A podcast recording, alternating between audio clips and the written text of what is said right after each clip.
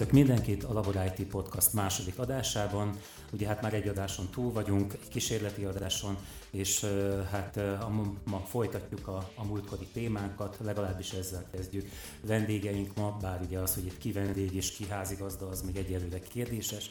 A múlt adásból már ismeritek Rolandot, illetve városunk nagy nevét, Zolit, illetve én Feri vagyok. Hát a múltkor a GDPR-ra foglalkoztunk. Még egy-két gondolatot tegyünk hozzá ehhez, illetve hát azt ígértük a múltkor, hogy hát beszélünk erről a profilozásról, amit hát ugye egyesek ördögtől valónak mondanak, mások pedig egy hasznos szolgáltatás alapjának tekintik. Hát váltsunk már pár szót arról, akkor most jó nekünk ez a profilozás, vagy nem? Örüljünk ennek, hogyha profiloznak bennünket, vagy nem? Hát ugye, Zoli, te vagy a nagy kritikus, és hát már beszéltünk ugye az adás előtt, mégis ismerem körülbelül a véleményedet. Te mit gondolsz erről? Hát én azt gondolom, hogy a profilozás az egy ember létezése óta meglévő tevékenység. Ugye arról van szó, hogy amikor megjelenik valaki, akkor arról alkotunk egy véleményt, hogy elkezd beszélni, elkezd cselekedni, akkor még finomabb lesz ez a vélemény, és aztán minél több információt szerzünk róla, annál jobban elmélyül a véleményünk. Ez a profilozás, az ember minden nap profilozik, minden órában, minden percben, állandóan ezt tesszük, hiszen így tudunk eligazodni a világban, és így van az, hogy nem kell mindig előről kezdenünk ugye a kommunikációt egymással, hiszen van már valamiféle előismeretünk róla. Na jó, de hát akkor ez tulajdonképp az előítéletesség, vagy a sztereotípia, nem? Hogyha ezt így végig gondolod. Sőt, amikor erre az adásra készültem, akkor azért találtam is néhány példát erre, hogy gyakorlatilag egyébként ezekkel is szembesülni kell akkor, amikor a profilozásról beszélünk. Igen, szerintem először tisztázzuk azt, hogy mi az a profilozás, mármint a modern értelemben vett, hogy az Oli most visszaugrott egy kicsit az időben. Én azt gondolom, én pontosan azért, én nagyon jól tudom, hogy miért ugrottam vissza, azért, mert én azt hiszem, hogy nem egy új dologról van szó, még ha ezt próbálják is úgy beállítani, és nem egy társadalmomtól, itt az emberi léttől elvonatkozott valami teljesen új technológiai humbugról, amitől rettegni kellene, mivel ugye sikerült az ismeretlenség homályába ezt is beemelni, ezért a rettegési halmazba ez is bekerült. Tehát mindenki azt mondhat róla, amit akar, és azok, akik pedig nem tudják, hogy miről van szó, azok pedig elkezdenek tőle félni, majd ezt persze jól látjuk a profiljukon, és ezekre a rettegésekre majd később rájátszunk, mint kereskedők. Erről szól egyébként a GDPR-nak van a 22-es csapdája egyébként baromi, hogy találták ki, hogy a GDPR-nak 22-es paragrafusába rakják pont bele a profilozást, és hát ez egy nagyon, nagyon izgalmas rész. A profilozás, és akkor visszatérve a kérdésedre, hogy mégis mit jelent, tényleg ezt jelenti. Azt jelenti, hogy meg kell ismernünk valakit, eltárolunk róla információkat, azért, hogy később ezek alapján, az információk alapján sokkal könnyebb legyen vele a kommunikáció. Na most hát erre vissza is lehet élni. Ha valakinek az az információja valakiről, hogy a szomszéd háziasszonnyal délután 3 órakor általában összejár, erről még titkos fényképeket is csinál, akkor ő olyan profilt készített erről az emberről, meg a szomszéd hölgyről, amely hát kellemetlen lehet egy adott szituációban. Igen, de itt ugye ezt egy magánember csinálja, de a GDPR ugye arról szól, legalábbis ez a része, hogy mindezt egy valamilyen cég fogja majd csinálni a magánszemélyel szemben. Hát persze, de hát a cégek és a magánszemélyek között az a kapcsolat, hogy a cégek magánszemélyeké. Tehát én ezt megint nem választanám külön. Ilyet magánszemély sem csinálhat, és cég sem csinálhat. Egyébként a törvények erről azért, ugye az emberi együttélést szabályozó törvények, körülbelül arról, hogy milyen információkat szerezhetünk meg másokról, milyen módon, és azokat hogyan használhatjuk fel, erről évszázadok óta rendelkeznek, viszonylag jól. Nyilván újabb kihívásoknak vannak kitéve ezek az elvek, pont most, amikor az interneten mozgunk, ezért újabb válaszokat kell ráadni. Most erről szól szerintem ez a világ, és szerintem ez a beszélgetés is körülbelül erről szól, hogy az új technológiák ugyanezeket a régi ügyeket hogyan közelítik meg, hogy élhetnek vele pozitívan is, meg negatívan is, tehát visszaélni is lehet velük, és hogy erre hogy reagálhat a társadalom. Erre például a GDPR 22-es szakasza elég egyértelmű választ adott, hogy meglehetősen szűk körben lehet csak felhasználni, főleg automatikusan az ilyen profilok. Te mit fejlesztőről van egyébként? Tehát ugye amikor beszéltünk erről a témáról korábban, azt mondtad, hogy hát megvannak ennek a jó oldalai is, hogy ez nem feltétlenül ördögtől való. Te mint fejlesztő egyébként egy nemes célban, vagy annak elérése érdekében mit látsz ebben? De mondjunk már néhány példát, amikor jó a profilozás. Az én standard példám az, hogy nem kell ugye tamponreklámokat nézegetnem a tévében, illetve ott kell, ott ugye még nem profiloztak le, vagy nem vettem észre, de egyébként az interneten ugye mentesül a kettő, olyan reklámokat kapok, amik esetleg engem érdekelhetnek. Hát én, mint fejlesztő, én nem profilozok. Azt látom, hogy akik ugye a marketing oldaláról közelítik meg az egészet, és a marketingeseknek nagyon-nagyon fontos az, hogy a hirdetéseik azok minél jobban célba érjenek, illetve hogy azt utána tudják mérni, tehát tudják mérni a hirdetéseiknek a hatékonyságát, illetve tudják azt minél jobban kontrollálni, hogy kikhez jut el az ő hirdetésük. Ez nekik nagyon-nagyon fontos, ők ebben élnek nap mint nap, és ezt én mondjuk látom azért közelebbről, és abszolút mondjuk az ő fejében nyilván nem ilyen ördögi gondolatok fogalmazódnak meg, hogy most akkor jól leprofilozzuk az egész világot, és tehát én ezt látom ilyen szemben. Most amit egyébként Zoli mond, hogy ugye profilozunk már nagyon régóta, itt ugye ami most történik, az tulajdonképpen ennek ugye angolul úgy mondják, hogy in scale, hogy most beemeltük tehát ezt a profilozást, amikor én profilozlak téged, meg mindenkit, az én fejemben.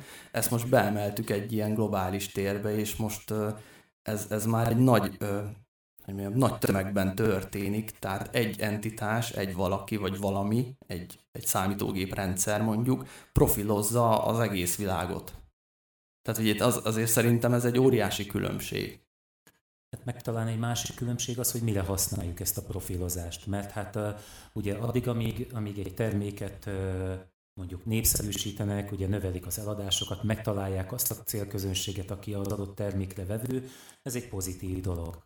Akkor viszont, amikor mondjuk profiloznak téged a tudtodon kívül, és mondjuk a vásárlásaid során leveszik azt, hogy mondjuk te gluténmentes kenyeret vagy laktózmentes tejtermékeket vásárolsz, ebből ugye különleges adatra, az egészségügyi adatra következtetnek nálad, és hogy ennek a továbbiakban milyen felhasználása van, az már egy másik kérdés, pláne, hogyha mindezt tömegesen teszik.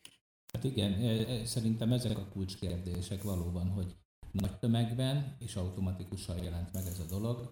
Azzal, hogy a neurális hálózatok, a mesterséges intelligencia belépett a körbe, kiderült, hogy sokkal jobban tud profilozni. És akkor most beszéljünk tényleg arról, ami a napok botránya, ugye a Cambridge Analytica, a Trump kampány, a politikai célra felhasznált célzás. Azért egy mondatban mondjuk már el, hogy mi az, hát ha a hallgató esetleg nem tudja. Igen, akkor kifejtem, tehát hogy az történt, ugye, hogy van a világon, mondjuk legyen, hívjuk most a Facebooknak, egyébként nem csak a Facebookról van szó, hanem egy sokkal összetettebb rendszer, de a Facebook az egy tetten érhető és nagyon körülhatárolható rendszer. A Facebookon mindenféle dolgokat megadunk magunkról. Vagy önként adjuk meg, vagy valahogy kicsalják. Nagyon jó példák a kvízek. Ugye ti is találkoztok rengeteg kvízzel, hogy na te milyen szereplő lennél a Star Wars-ban, na te milyen állat lennél.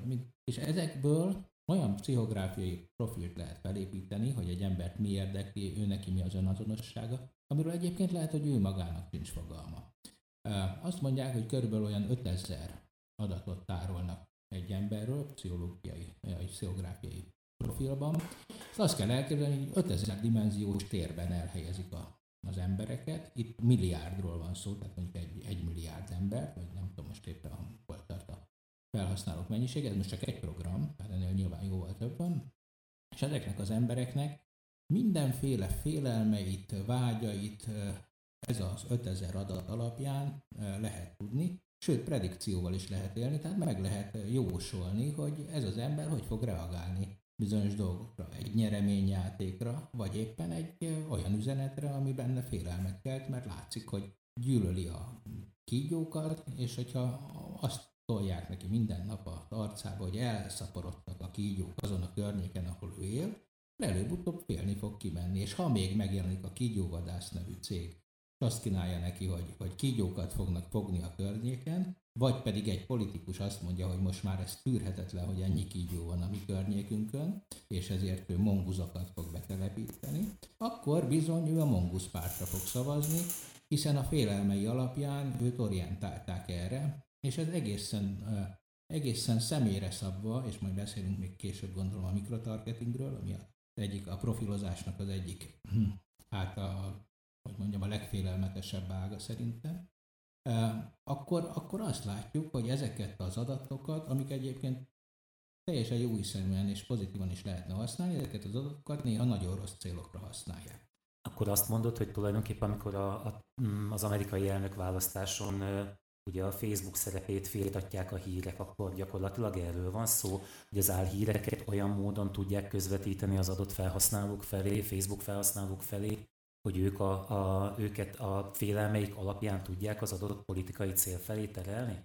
Pontosan, hát ugye a már ismert történet az, hogy volt egy cég, már becsődölt, ugye pont a botrány hatására, ez egy tudósokból álló, valódi, nagyon professzionális cég, a Cambridge Analytica, akinek mindenféle furcsa módon volt hozzáférése a Facebook felhasználók adataihoz. Ez a cég abból élt, hogy megcsinálta ezt a mondjuk az 5000 pontból álló adatbázist, és profilozta a felhasználókat. Ezeket a profilokat árulta. Facebooknak bármilyen hihetetlen nem a hirdetései a termékei, nem onnan szedi a pénzt, hanem adatokat árul. Minket árul a felhasználó. Amikor azt hiszük, hogy ingyenes a Facebook, akkor nem ingyenes, mert tulajdonképpen az adatainkkal, a viselkedés mintáinkkal fizetünk a használatáért. És akkor ezeket az adatokat, ez a cég árult át cégeknek. Ugye lehetett látni, hogy valakinek nagy vágya van egy Ferrarira, akkor annak ugye a Ferrari hirdetők tudtak üzenni elég közvetlenül. Majd hirtelen a Trump kampányban rájöttek arra, hogy ezt fel lehet használni nagyon aljas politikai célokra is, amiről beszéltem, el lehet hitetni emberekkel bizonyos félelmeket, nem valósakat, csak amikor ő felnyitja a Facebookot, ezt látja. Mindig a barátai köréből ez jön be, látja, hogy milyen problémák vannak, hogy a mexikóiakat ellen palat kell építeni, mert hihetetlen, hogy elveszik az amerikaiak munkáját, Amerika az első, stb. Stb. És ezt a Trump kampány megtámogatta ezt a céget, megvette tőle az adatokat, állítólag az oroszok működtetik a háttérből a Cambridge Analyticát, tehát az oroszok élből hozzáfértek ezekhez az adatokhoz. Innentől fogva már hatalmas nagy politikai botrány, az egész világra kiterjedő botrány, és tudjuk, hogy az orosz új világháborús elképzelés, már hogy informatikai világháborús elképzelés pont ez, hogy társadalmakat bomlasszanak, és ültessenek el olyan üzeneteket, amelyek destabilizálják azt a társadalmat. Ez úgy tűnik, hogy megvalósult, és például az amerikai elnökválasztásban nagyon is aktívan tudtak beleszólni. Mit tehet ez ellen a felhasználó egyébként? Egyáltalán fog-e tenni ellene, vagy azt mondja, hogy túl kis pont vagyok ebben a gépezetben, vagy tehát egyáltalán érdemes lehet-e motiválni őket arra, hogy bármit lépjenek ez ügyben? Gondolok itt olyanra, hogy mondjuk valaki ne legyen rajta a Facebookon, ne tegyen közzé kommenteket legfeljebb. Én például nem nagyon szoktam már szinte semmiről sem írni a Facebookon, napok telnek el, hogy nem nézek rá, de ugye régebben ez nem így volt, és hát ugye úgy gondolom, hogy engem például nagyon könnyű volt profilozni a Facebookon keresztül. Hogy egyébként érdemes ezzel foglalkozni egyáltalán, vagy ez már megállíthatatlan ez a folyamat? Itt, hogy ne legyél a Facebookon, csak az jutott eszembe, hogyha van egy ilyen mondás, hogyha nem csinálsz magadnak Facebook profilt, akkor valaki más majd fog. Így ez is egy érdekes vonatkozás ennek az egésznek, hogy tényleg mondjuk jó-e az, hogyha mindenhonnan ugye kvázi kizárom magam olyan terekből, ahol egyébként a többség jelen van. Szerintem igen, tehát ez egy nagyon-nagyon nehéz kérdés ez az egész, hogy most nyilván bedughatjuk a homokba a fejünket, vagy elvonulhatunk a világtól, hogyha nem akarjuk, hogy ez történjen velünk, de az az igazság, hogy ez történik. Nyilván, mivel, hogyha valaki ugye használja ezeket a közösségi oldalakat, ugye azt kell tudni, hogy a hagyományos internet használathoz képest ez annyival több, hogy te mint személy azonosítod magad, tehát ott te létezel ebben a térben, mint személy, van egy neved, van egy profilképed, vannak barátaid, és ezzel téged személy szerint tudnak profilozni, hogyha te enélkül internetezel, akkor is létezel egyébként, mint profil, mert ugyanúgy megvannak azok a technológiák, amikkel valakit, ugye ott akkor nem valakit, mint személy XY azonosítanak, hanem mondjuk egy számítógépen lévő böngészőt például. De azt látják, hogy mondjuk Egerből egy X, nem tudom, MacBook számítógépről, egy Safari böngészőről valaki ezeket az oldalakat látogatja, és vannak ilyen, nem is tudom, pseudo vagy virtuális profil, vagy minek nevezik ezeket, van erre valami szakkifejezés, amikor olyan profilokat is épít például a Facebook is emberekről, akik nincsenek a Facebookon egyébként. És ezt ugye úgy tudják megcsinálni, mind a Google, mind a Facebook, ugye ez nagyon fontos, és ezt mondjuk nem sokan tudják, ugye azok a weboldalak, amikbe be van építve ezeknek a cégeknek valamilyen szolgáltatása, például ugye a Google nyújtja ezt az analitikát. Ezzel ők nagyon ügyesen beletették magukat a világ összes weboldalába. Tehát a Google azt csinálta, hogy létrehozott egy olyan platformot, amivel nagyon jól, nagyon jó minőségben tudok látogatási statisztikákat készíteni a saját weboldalamról. Ehhez mit kell tennem? Az én saját weboldalamba beágyazom a Google-nek egy ilyen programkódját.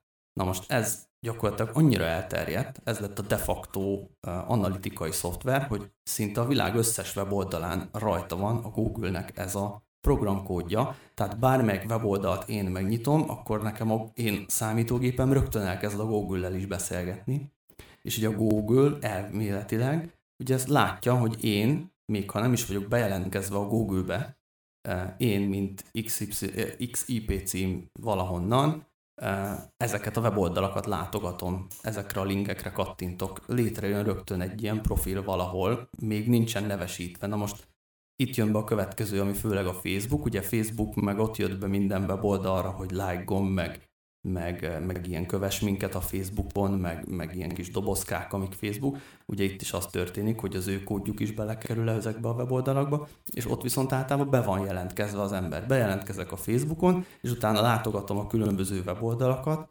akkor a Facebook tudja, hogy én személy szerint melyek azok a weboldalak, amiket meglátogattam. És hát tegyük hozzá, csak egy gondolat kedvéért, hogy ugye a Google-nek ezt mindenki elnézi, de ha jól, most nem tudom megmondani, hirtelen nem jött eszembe az orosz megfelelője a látogatottsági statisztikáknak, de ugye, ha jól emlékszem... Ami a magyar kormányzati oldalon. Így van, szület, és ugye nem rég olvashattunk egy hírt, ahol egy céget felszólítottak arra, hogy ennek a megfelelőjét, ami ugyanezt az orosz oldalra csinált, azt távolítsa el a website-ról. De hát nem is véletlenül, ugye, mert a Google egy demokráciában, egy ellenőrizhető helyen működik, már legalábbis ezt szeretjük hinni róla. Oroszországról meg azért tudjuk, hogy miféle világ. Tehát ott nyilván nem hiszünk abban, hogy becsületes emberek becsületes célokra használnák az adatainkat. Holott lehet, hogy szegény Kaspersky Labnak a sztória. Jogtalan meghúzolása, ugye? Vagy jogos, vagy jogtalan, nem tudjuk, de az biztos, hogy őket gyakorlatilag kiütötték a nyugati világ piacáról. Holott az egyik legjobb vírusírtó cég volt. De nem is ezt akartam mondani, hanem ugye Roland elmondta, hogy miért nem tudunk védekezni teljes mértékben. Ugye a kérdésed az volt, hogy mit lehet tenni. Hát alapvetően egy kulturális változás előtt állunk szerintem, ahol olyan terekbe kezdtünk el mozogni, amelyből már úgy sincs visszaút, hanem meg kell tanulnunk együtt élni ezzel az üggyel, hogy ahogy régen a szatócsboltba bement az ember, és rögtön ránéztek és profilozták, ugye tudták, hogy van hitele, nincs hitele. Ez egy sokkal emberi világ volt, itt valóban gépek csinálják, és egyébként az a GDPR 22-es szakasz, amiről beszéltem, hogy ez miért fontos, az például az automata profilozásról szól. Képzeljétek el, hogy bementek mondjuk egy hitelt kérni, ma már egy csomó bank rögtön megnézi azokat a profilokat, amiket ő megvásárolt rólad, és el fogja dönteni, hogy te hitelképes vagy-e vagy sem. Itt beleraktak a jogalkotók olyat, hogy de azért egy embernek kell dönteni. Nem dönthet egy gép automatikusan, hogy elutasítja a hitelkérelmedet. Egy embernek kell dönteni egy biztosításról, ugye? Látják, hogy húha, ez az ember ez állandóan gyors motorokról oszt meg videókat, biztos szeret gyorsan vezetni. Ajaj, kössünk vele biztosítást az autójára, vagy nem. És vagy milyen díj, pontosan lehet, hogy csak a szegény embereknek, az érdekes, hogy szegény embereknek egyre drágább díjakat, ugye, mert nagyobb kockázatot jelentő mondjuk egészségbiztosítási helyzetben egyre drágább díjakat kínálnak. A gazdagoknak meg azért, mert nekik meg van pénzük, nem? Hát vagy éppen őnek több szolgáltatást akarnak és vonzó. Mindegy, azt akarom, ez igazad van, tehát az a lényeg, hogy ez egy nagyon összetett dolog, együtt kell vele élni. Nem hiszem, hogy ki lehetne menekülni. Hát volt, amikor az egyházak telepettek rá a társadalomra, ugye mondjuk a középkorban, amikor elképzelhetetlen volt anélkül élni, ugye, hogy tényleg a hálószobáig lejutott a hit. Az emberek valahogy erre is reagáltak. Együtt éltek, aztán lerázták magukról, aztán jött a reformáció, aztán fejlődött a világ. Most biztos vagyok benne, hogy ezek a mostani rendszerek, a mesterséges intelligenciának még nagyon az elején vagyunk. Tehát ez nehogy azt ígértek, hogy ez most valami, ami történik, ez majd fog valami történni, de már látjuk, hogy nagyon komoly lesz. Ezzel együtt kell élni, szerintem az oktatással kellene kezdeni, tehát az iskolákban kellene mondani, vagy az óvodákban már.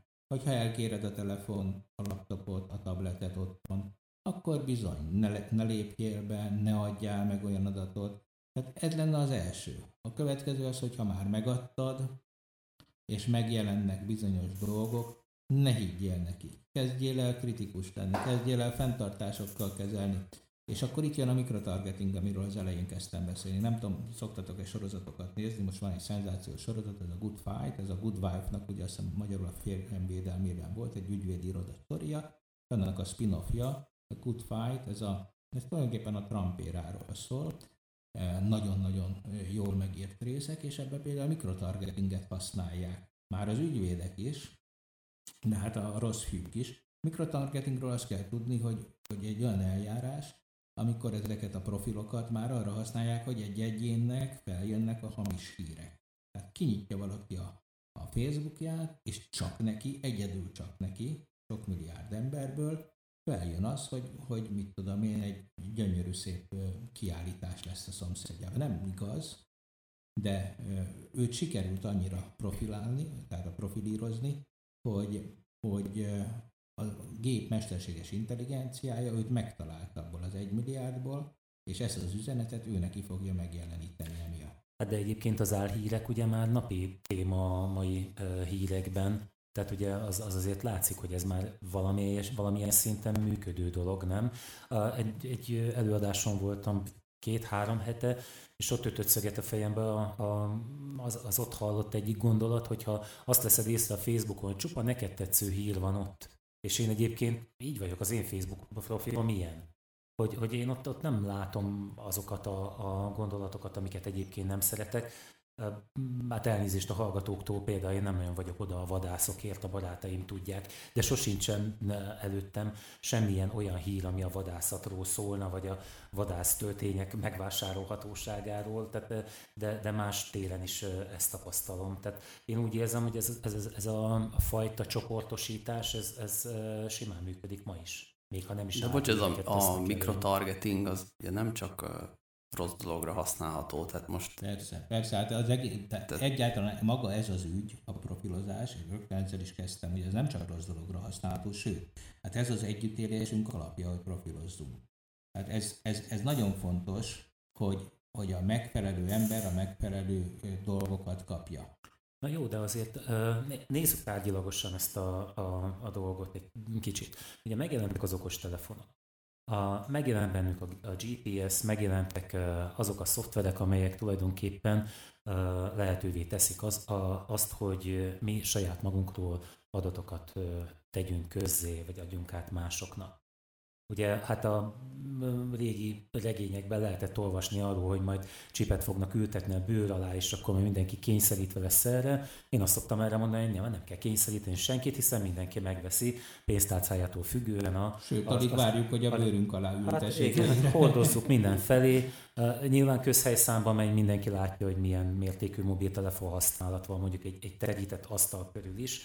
Tehát gyakorlatilag ezt a dolgot sikerült elérni. Ezzel. Sőt, most már hallgatóznak is, ugye ez, nem tudom, láttátok, egy-két hete jelent meg, hogy már egyáltalán nem csak az van, hogy amikor megszólítod a telefont, hogy hey Google, megszólítottam a telefonodat, vagy hey Bixby, vagy valami, hanem már egy csomó szoftver fülel, és ugye valaki pont azt mérte ki, hogy beszélgetett egy baráti társaságban, nem is tudom milyen autóról, és hazament, és egyszerre arról az autóról kapott hirdetéseket. De ez kacsa volt. Ez szerintem kacsa volt. Tehát ez nem... kacsa, de olyan kacsa... 2 év múlva már igaz lesz. Igen, olyan kacsa, amit amúgy lehet, vinni, ne igaz is. Pontosan. Tehát, hogy megvan rá a technika, hogy ez megtörténjen. Na most az, hogy ezzel együtt kell érni, ez csak annyit jelent, hogy ezt tudnunk kell, hogy ilyen a világunk, aminek vannak nagyon jó oldalai, tényleg hihetetlen jó oldalai, hiszen mit tudom én, te neked mondjuk akkor a tájfutó oldalak bejönnek, és azonnal értesülsz a legjobb,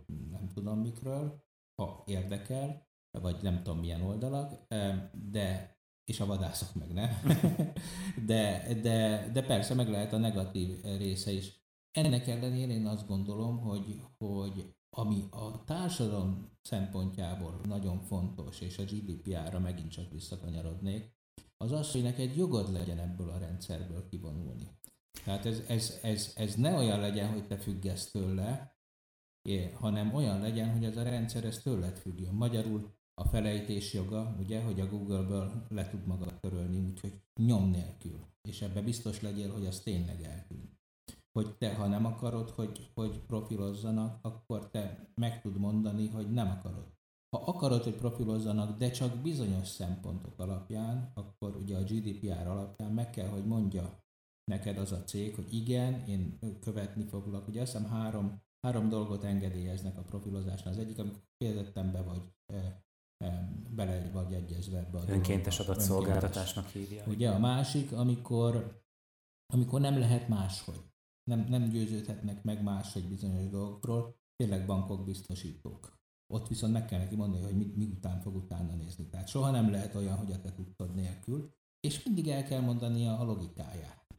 Tehát ez is nagyon fontos, hogy a GDPR előírja, hogy a logikával neked tisztába kell jönnöd. Na de hát hiába jössz te tisztába a logikával, hogyha Egerben végeztél az általános iskolában. Fogalmat sincs, hát összeadni is alig tudsz. Tehát én itt látom a társadalom igazi felelősségét, hogy tanítsák meg az embereket arra, hogy mit jelent az, amikor feljön egy ablak, és elmagyarázza, hogy milyen logika alapján fognak rólad adatokat gyűjteni. Ezek olyan hihetetlen új skilleket igénylő kihívások, amelyekre szerintem abszolút nem vagyunk felkészülve.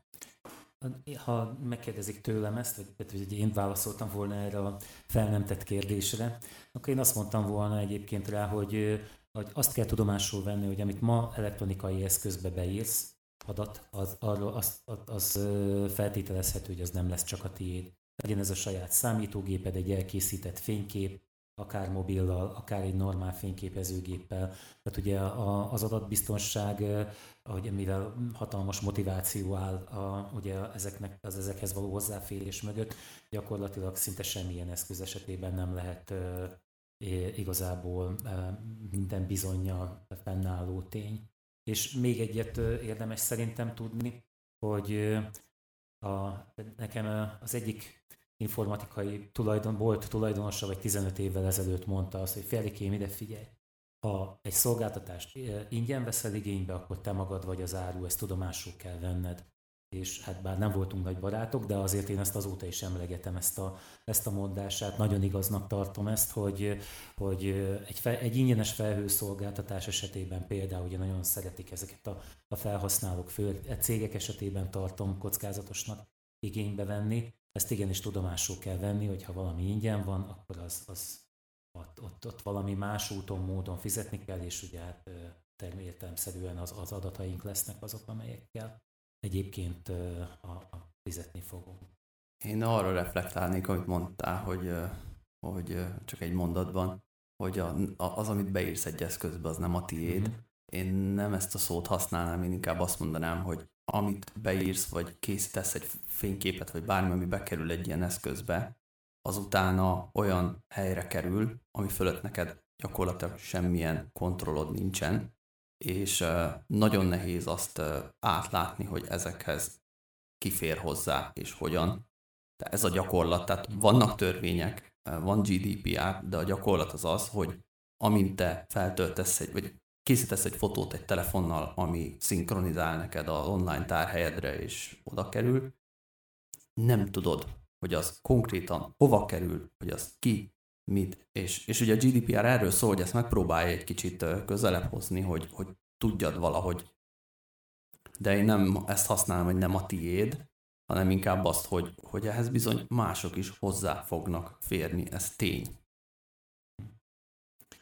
Hát legyen ez körülbelül az árszavunk mára. Hát megköszönöm akkor a hallgatóinknak azt, hogy ezt az elmúlt fél órát velünk töltötték, illetve hát a két kolléga, vagy a barátaim, nem tudom, sétálni nem gondoltam végig ezt, hogy részt vettek ezen a beszélgetésen, és akkor 2 hét múlva találkozunk, ahol hát azért annyit hadd mondjak előjáróban, hogy az első adásunk nem múlt el nyom nélkül, hát egyrészt örültem is neki, mert legalább 2-3 emberről tudok, aki meghallgatta, az egyikük viszont kritikával élt felénk.